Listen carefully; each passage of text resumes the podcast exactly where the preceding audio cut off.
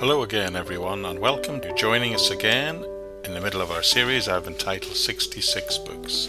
66 short podcasts that look at the 66 books of our Bible. And today you've reached the book of Titus, the book of order in the church.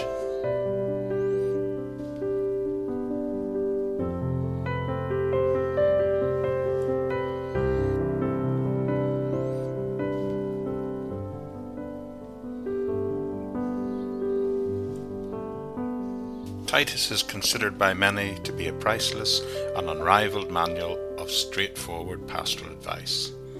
Five hundred years ago, Martin Luther said this This is a short epistle, but yet such a quintessence of Christian doctrine and comprised in such a masterly manner that it contains all that is needful for Christian knowledge and life.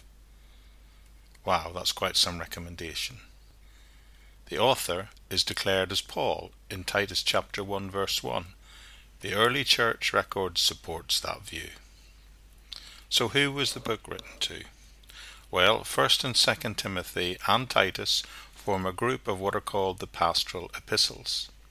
They were written during the same period in Paul's life, and all of them dealt with the same error. It is equally clear that they were all written after the book of Acts closes. We know that after the events of the closing chapter of Acts, that's Acts 28, Paul went to Ephesus and then to Macedonia, probably to Philippi. After that, he journeyed to Crete, where he left Titus to continue the work there. Apparently, he next travelled to Corinth, where he wrote this letter to Titus. From there, he went on to Spain, and on the return trip, he was arrested. Now, if that scenario is correct, and frankly, other itineraries are possible. The date of Titus is roughly the same as 1 Timothy, in other words, 62 AD. You see, the churches on the island of Crete were in need of organization. That's why Titus was left there, and we know that from chapter 1, verse 5 of this book. There were also other things that needed to be set in order. Jewish teachers needed to be reprimanded, we're told in verses 10 and, and 13. These were the ones again who are mentioned in Timothy, who were going to the genealogies of the Old Testament and constructing fables around them. And from these myths they drew commandments which turned people away from the truth of God and moved them towards legalistic man made rules. Furthermore, their motives for doing this were wrong, and the results of it were not honouring God. Their motive was financial, we will discover, their ministry produced disputes and arguments amongst them all the time, mainly about the law, and as well as that, it even destabilized households, divided households against one another. This community on Crete definitely needed instruction in godliness and good works. So the message of Titus is how to have order in the church. It is clear from Titus chapter 1 verse 5 that Paul left Titus in Crete in order to set things in order, and this book is a follow up to encourage him and to tell him how to do that. The message of Titus is putting things in order involves doing things like ordaining elders, people who will oversee that the word is taught, because it is by doing that that you will see the production of godliness and good works. So the structure of the book follows the format, roughly, of an ancient letter, except on this occasion there's no thanksgiving or prayer. And in the main body of the book, Paul just gives commands, three commands in, in, in fact, and he follows each with the reason for doing it.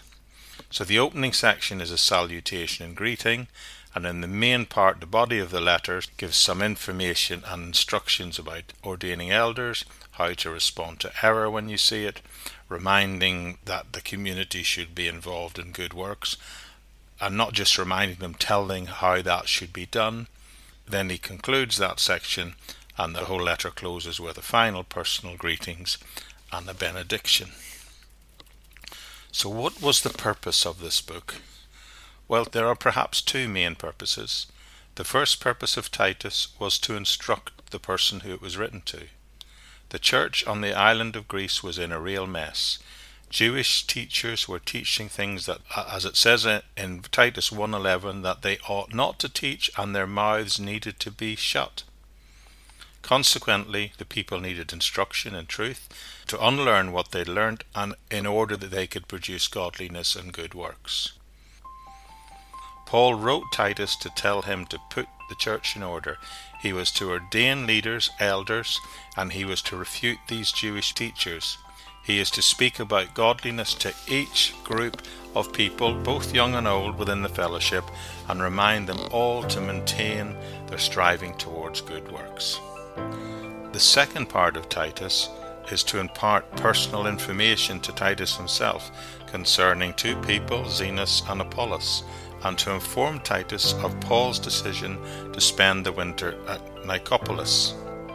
The letter notified Titus that Paul was planning to send people as well, either Artemas or Tychicus, to replace him because he wished Titus to come back and join him where he was.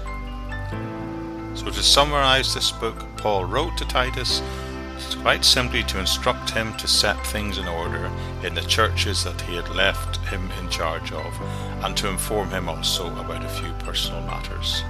Elders were to be put in place to see that the word was taught, because it is that that would produce godliness and good works.